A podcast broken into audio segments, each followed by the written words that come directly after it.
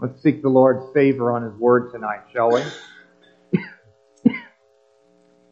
Our Heavenly Father, we're praying that we may have a good uh, moment in your word again tonight and consider the truths of it and its relevance for us, and that we might receive your word in faithfulness, that we would seek all the more, Lord, to rest in the grace of Christ and show forth its impact in our lives as we live the new life to which you've called us in the Lord Jesus. Uh, may we find that the spirit of that new life, the way in which that all works itself out, and the, the basic elements of it may be found all the more living in our lives by your Spirit, who we ask will help us tonight, has inspired your word, and whom we need every day so that we might live a more sanctified life before you. We'd ask that you'd hear us in Jesus' name. Amen. 1 Thessalonians 3 verses 6 through 13 is our passage tonight.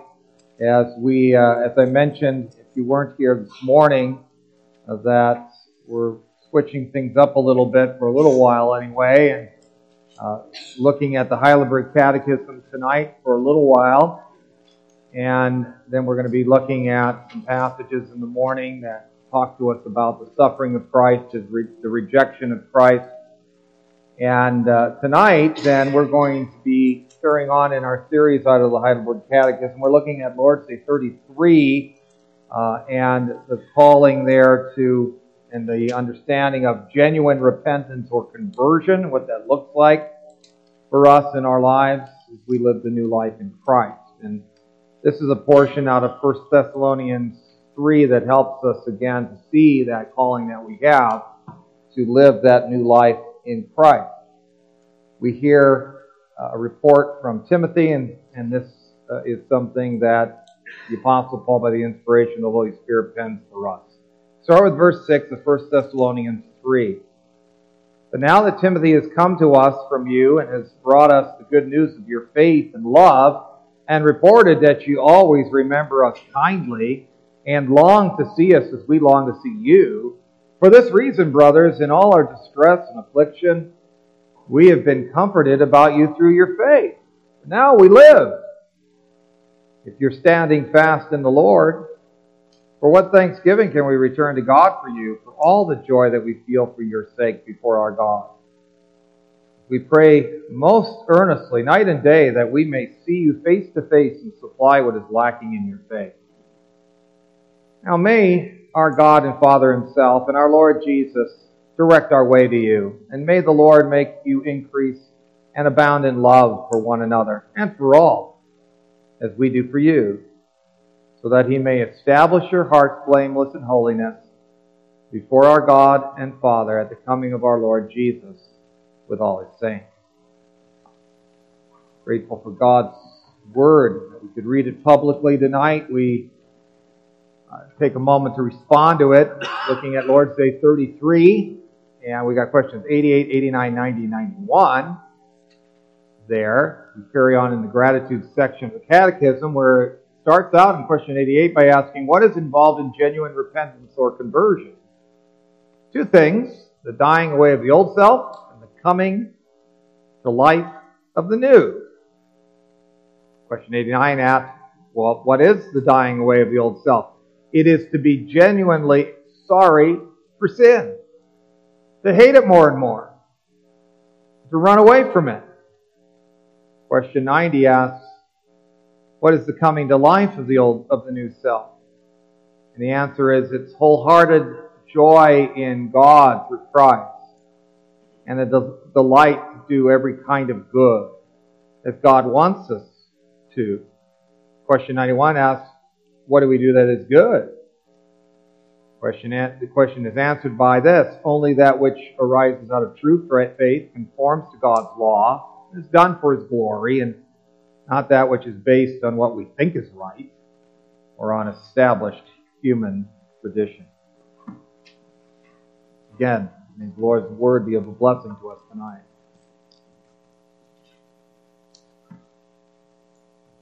Congregation of our Lord Jesus Christ, what lies ahead for you?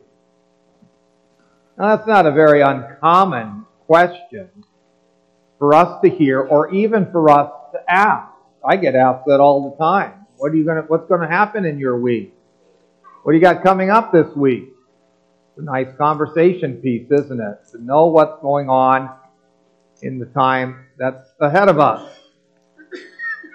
And certainly when we begin a new week, we get people asking that. Maybe the same of what we've been doing. Or we could be facing some new challenges. Uh, something different from the, the week before because we, whatever it was we had to do last week, we got finished.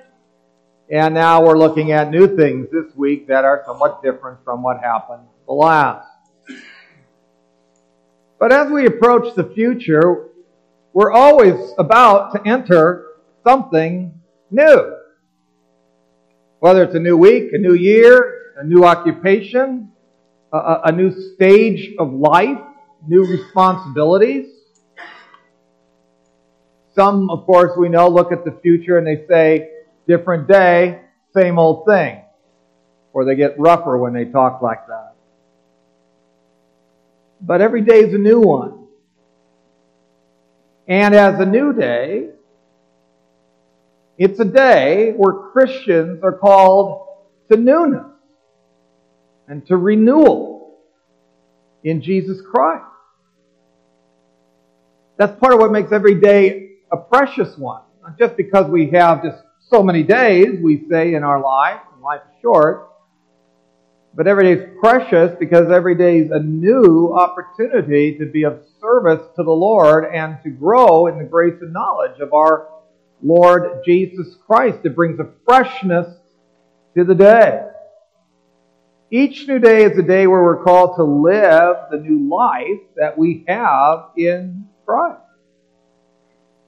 And so for the Christian, the new day or the new week uh, is not just something different. It's meant to be a new period of time where, where and when we become more and more what the Lord wants us to be. Increasing and abounding in love, for instance, as the apostle says to us here in our passage. Renewed by the Spirit of God, making the most of the day in serving our Savior as long as it's called today. The answer then as to what lies ahead for us is a very relevant question. It's a very important question. It's a, it's a precious one to be able to answer correctly, or at least on its basic uh, uh, foundation. On a very basic level, we're all called to look at what lies ahead for us as our calling to live the new life in Christ. That's what lies ahead.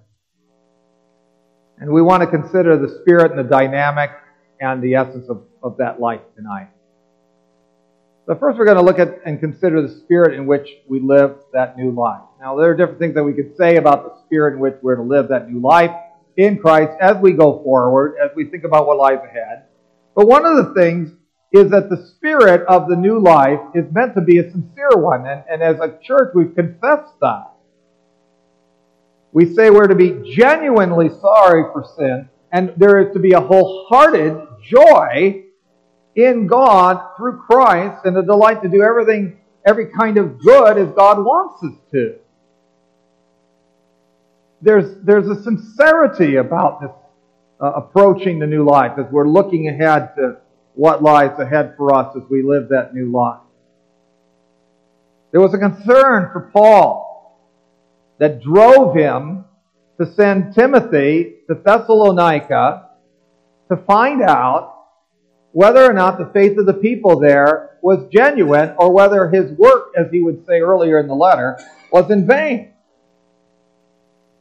I mean, the very, the very letter that's being written here by the apostle Paul is written in response to what he finds, excuse me, what he finds out. Uh, now, the word genuine in our, is not found in our passage, not found in this text, but, but Paul was certainly looking for evidences of the faith that the Thessalonians had. You know, he, he, wants, he, he wants to have news brought about their faith and love. a report. And whether or not it was genuine or not, whether there was evidences of it or not.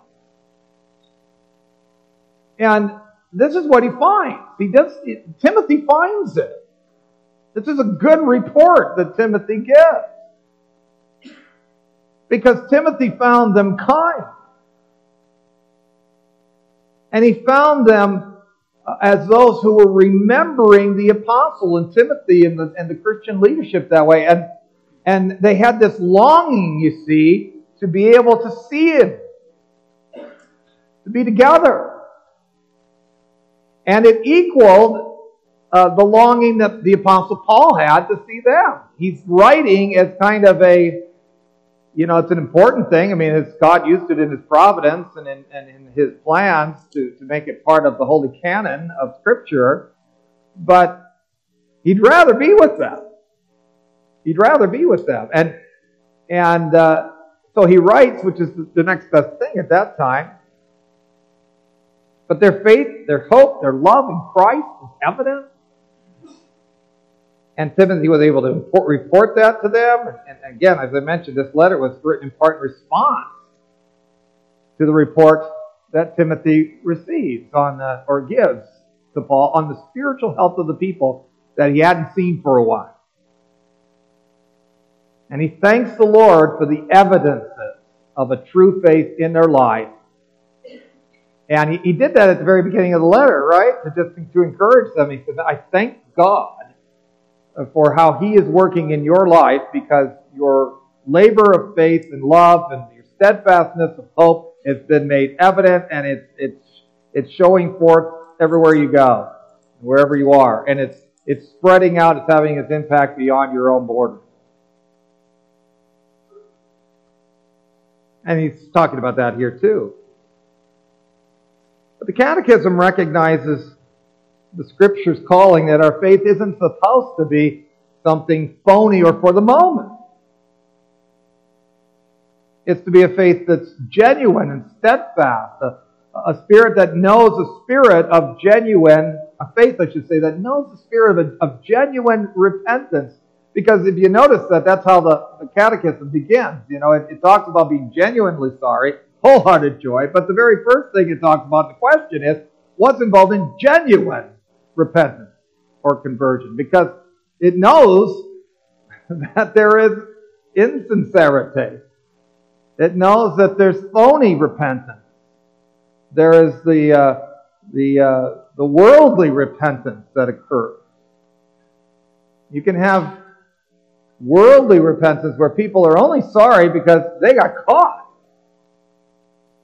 Not because they're really sorry for what they did. They wouldn't even have, have confessed it if they hadn't been caught and, and now know the consequence and the shame of what they did. You can have phony repentance when the only thing that people are sorry about is that you're sad about what you did to them. I've seen that occur too. Maybe you, I'm sure you've seen that happen too, where people, they're not really so sad about what they've done. They're just sad because other people don't like what it is that they've done. That's a whole different ballgame. They're sad because they're sorry because those people can't appreciate what these people have done, which wasn't a good thing to do in the first place. And so they might say something like, Yeah, we're sorry that you have a bad response to this. I'm not sorry for what I've done, but I'm sorry that you don't like what I did and that that puts us at odds. You can have phony repentance with somebody who looks good on the outside, but it's so hypocritically different on the inside. They're, they're a certain way with certain people, and then when they're somewhere else, they've uh, shed those phony clothes, and then you can see what they're really wearing. A true repentance and conversion, of course, is not simply that somebody's sincere either, right? Because people can be sincerely wrong in what they do. The apostle knows what that was like uh, when he was uh, zealous against the church, but his zeal was misguided. Right? Having zeal in itself means nothing. But Paul was, was truly concerned that, that those who had come to faith were who they said they were. And church leaders get like that. Right? They get concerned about people who come to faith or who say they come to faith and, and say they are one thing and then they aren't that at all. And you have to be, there's always that concern that you don't get so overly, overly uh, rotted out because of it. But it still is part of, I think what you would say would be the suffering of Christ that occurs with people who care about people who, who say all the right things when they have to say them, and then you don't see them ever again, or they don't act on what they said they were. And that can drive you nuts. I say that colloquially, because it doesn't do that, but it, it, it upsets it upsets a person in that position. Now, if people say they come to faith, but over the course of time, you come to see if these professions are sincere or not. When they are sincere, you just take great joy in it. You do. You just love it. You love being with those people. You love uh, their presence. You're glad whenever you see them, right? Uh, because you, it's like what the Apostle Paul is facing here. You know, he, just, he longs to be with these people, and he longs to be with them even more now because he's heard about how genuine their faith was. And Christians love to be with other Christians like that.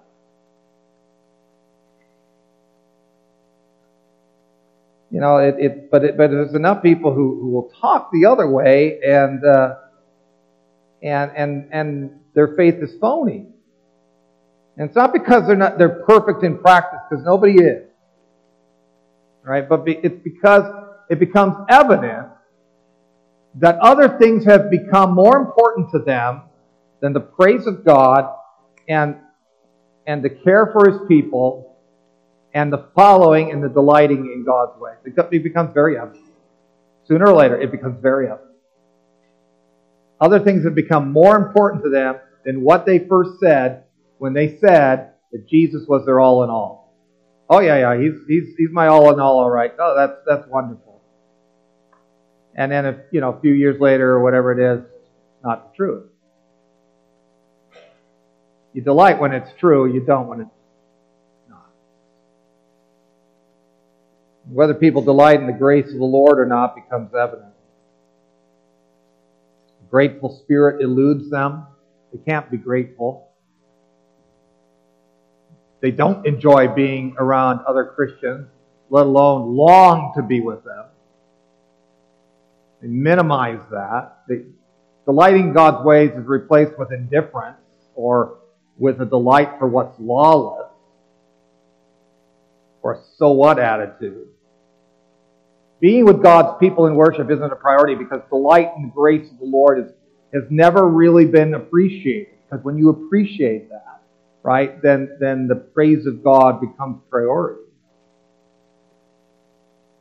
To see a genuine spirit, a spirit of sincerity in the person living a new life in Christ, one needs to see a grateful spirit and a spirit that takes joy not in what's wrong, but a, but a delight in what's right.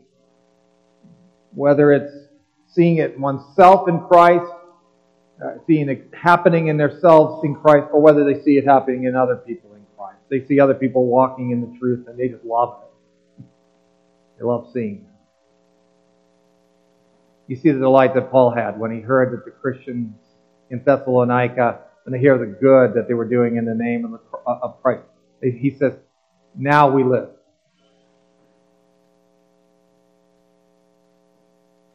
Verse 8 says, For now we live if you're standing fast in the Lord. Now that's living. Know, we hear people say that right now. This is the life. This is really living.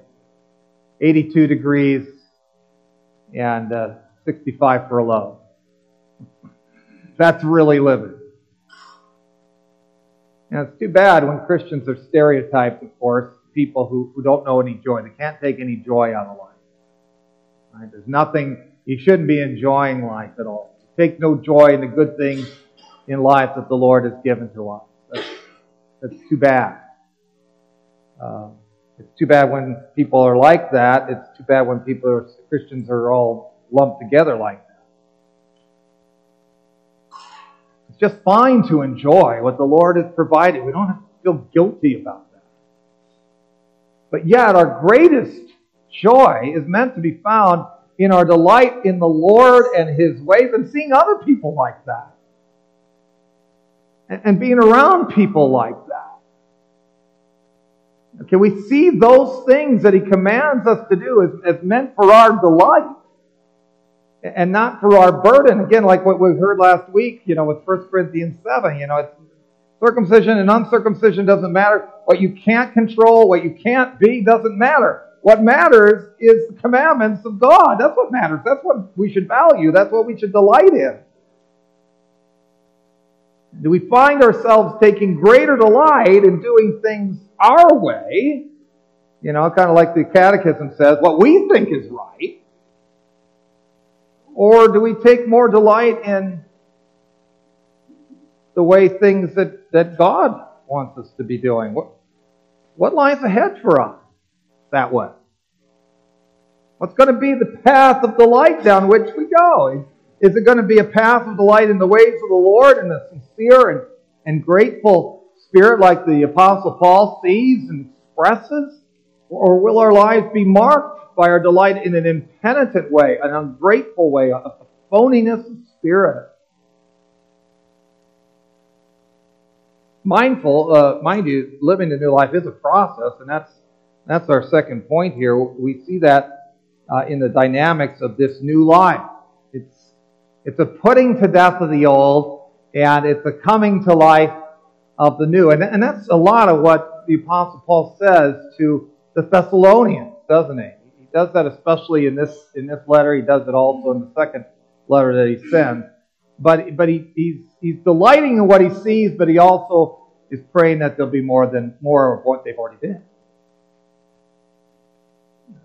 What you know what what is it that lies ahead for us? What did the apostle? What's he praying for? What's he seeking in in the lives of these people? May our God and Father Himself and our Lord Jesus direct our way to you, and may the Lord make you increase and abound in love for one another and for all, as we do for you. We seek and pray to progress and progress some more in that process. We pray for sanctification of, of that which is impure in us. The Apostle Paul was grateful what he saw with, for what he saw with the Thessalonians, uh, Thessalonians, but he knew they still had a race to run, still had a fight to fight, fight still had a faith to keep. They were saved in Christ, but they had a life to live for Christ in newness all the more with every new day that, that arose. He wanted to see to it that the Lord provided what, or he wanted to provide what was lacking in their faith, he said. They had, after all, a misguided understanding about the Lord's return, and it was affecting the way that they were looking at their callings in life. Right? If, if, the Lord's coming back pretty soon, well, why do I care what I do? Because I'm just polishing the brass on the sinking ship. Now, they had shown forth faith, hope, and love, but that was no call for complacency. They were called to this more and more. Not that time of the year, but you know, we oftentimes, when we think about graduations, we talk about commencement, right? Which which speaks to us about beginning. Which you'd say, well, I'm I'm on a graduation. This is the end. And sure, your, your high school years and your college years or your grade school years and they come to an end. But with an ending comes new beginning.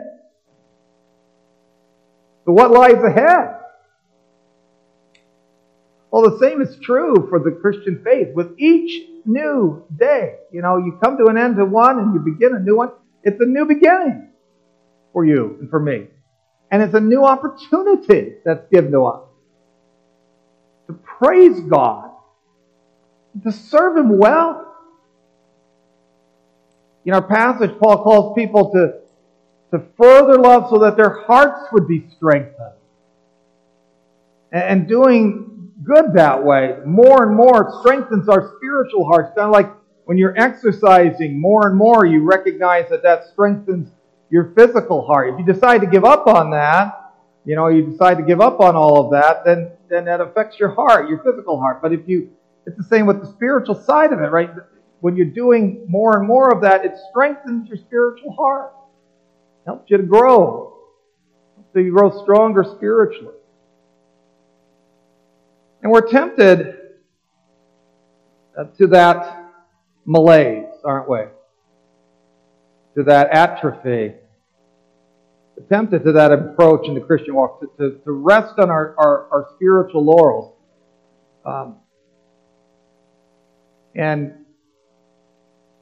you know, I think as, as a person gets older, there's a strong temptation to that. Maybe I'm speaking personally that way, but there's a, there's a strong temptation to that. To just to say, well, you know, we've, we've come this far and that's far enough, and let somebody else uh, do things. You know, to rest on our spiritual laurels. But life is too short for that.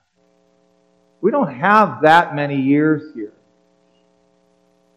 And uh, the older you get, the more you recognize that. Uh, our time here is short. It seems like a long run sometimes. But it's not as long as we oftentimes think it is. And, uh, and there's, a, there's a temptation to just to do that in the Christian life, in the Christian walk, to say, well, just, you know, let somebody else do it. Or, uh, I, you know what, I, have I've, I've reached graduation. There's no new beginnings for me. And that can happen whether we've recently professed Christ or whether we've, we've been people who have professed Christ for decades.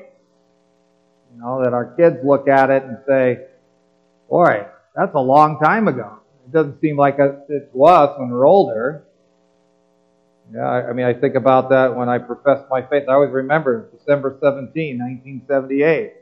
And, you know, some of the younger people, you know, around 1978, you know, they even have color TV back then? Just so long ago it seems. Well, it doesn't matter whether it was so long ago or not, you know, or whether it was, you know, 2008 or whether it was not, uh, 2018 or whether it was uh, 2022 or, or even this year. There's a temptation to just say, yeah, you know what? I've done what I've had to do. I've ticked the boxes and uh, I'm done with it. But you look at the situation with the Apostle Paul and the Church of Jesus, uh, of Jesus Christ at Thessalonica, far from wanting to grow apart, they sought to grow closer together.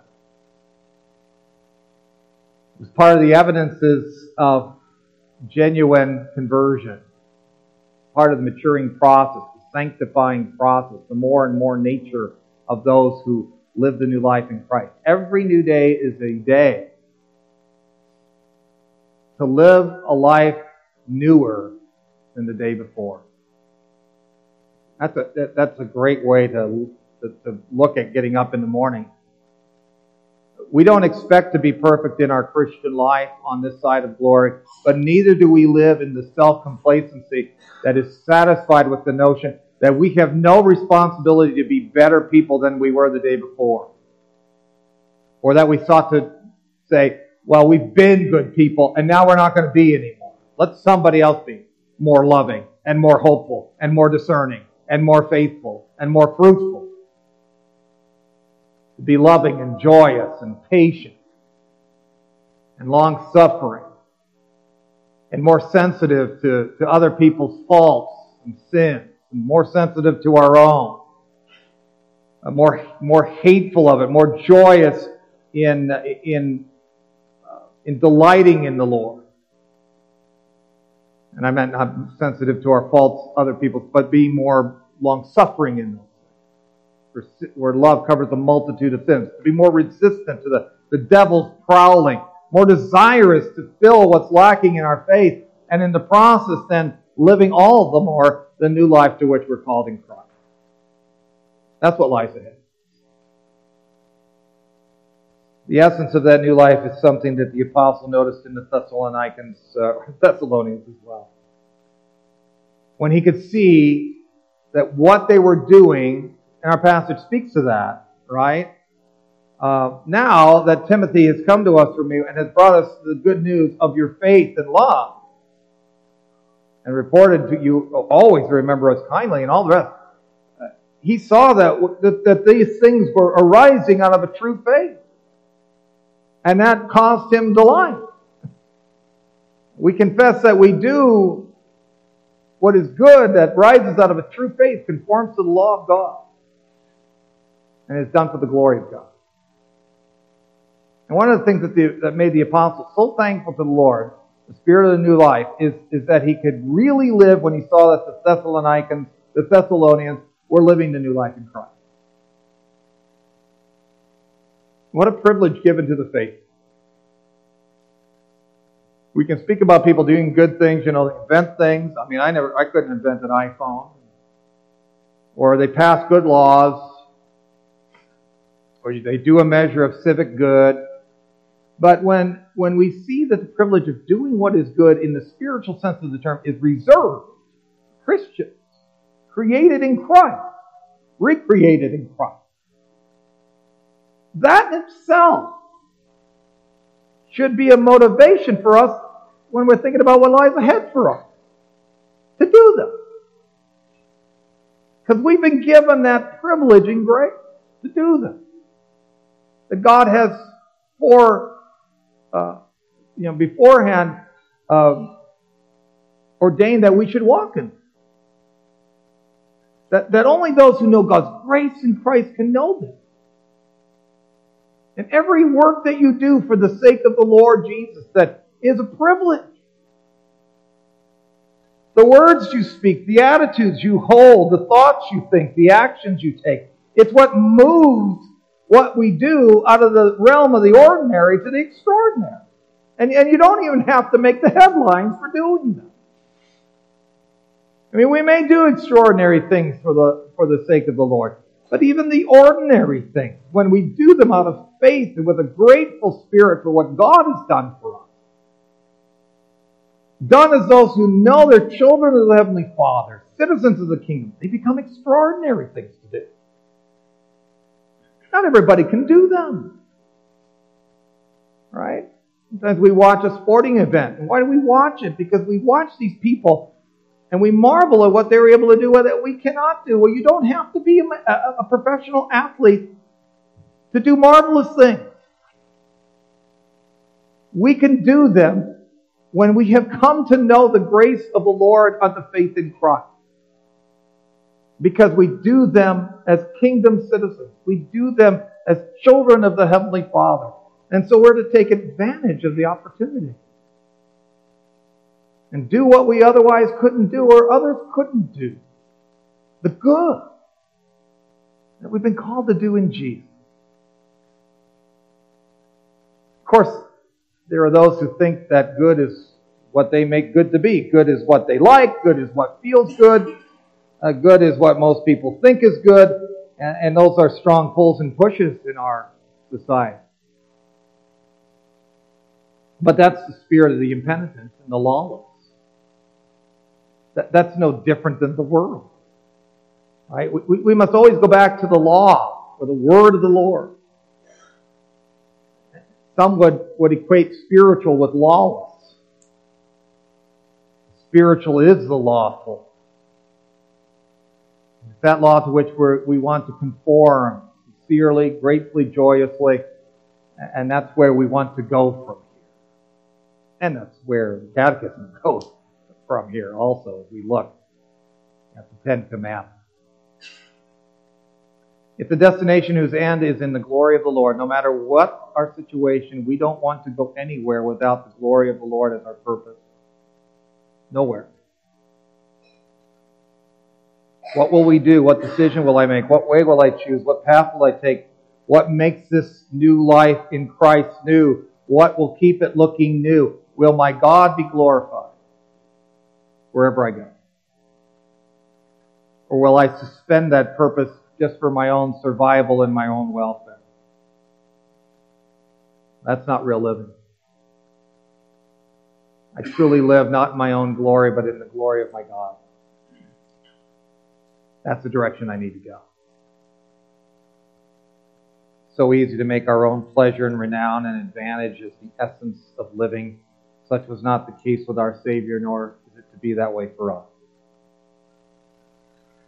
Now, you and I are all at different stages in life and stations in life. But we can all ask the question about ourselves or other people, you know, what lies ahead for you? Will it be a, with a spirit that sincerely, gratefully, and joyously seeks to be everything that Christ would have you be, all the more, all the time, for everything that He's done for you? Will you do so as somebody who has come to know salvation in Christ alone, called to the glory of God in faith according to God's law? Because if you do, if that is what lies ahead for you, then you're really living. And you know where to go from here as you live the new life in Christ. Amen. Let's take a moment to respond in prayer, shall we? Heavenly Father, we're grateful that we can turn to you and, and find in your word the direction that we need. So when people ask us, and we people could ask us about what we're going to do, we could tell them this, that, and the other thing, but but Lord, to, to recognize especially that the life ahead for us, oh, living the new life in Christ every day, all the more increasing in love, abounding, so that our hearts might be strengthened to serve you all the more. The spiritual flywheel, almost as it were, to where we just grow in the grace and the knowledge of, of Jesus Christ, because sincerely and uh, progressively, and in accordance, Lord, with a, a faith that is motivated for the glory of God, and that is defined by your word and law. Uh, help us, Lord, to look at life that way. Something worth living when we're living for the one who lived for us and died, indeed, our Savior, Jesus Christ, in whose name we pray.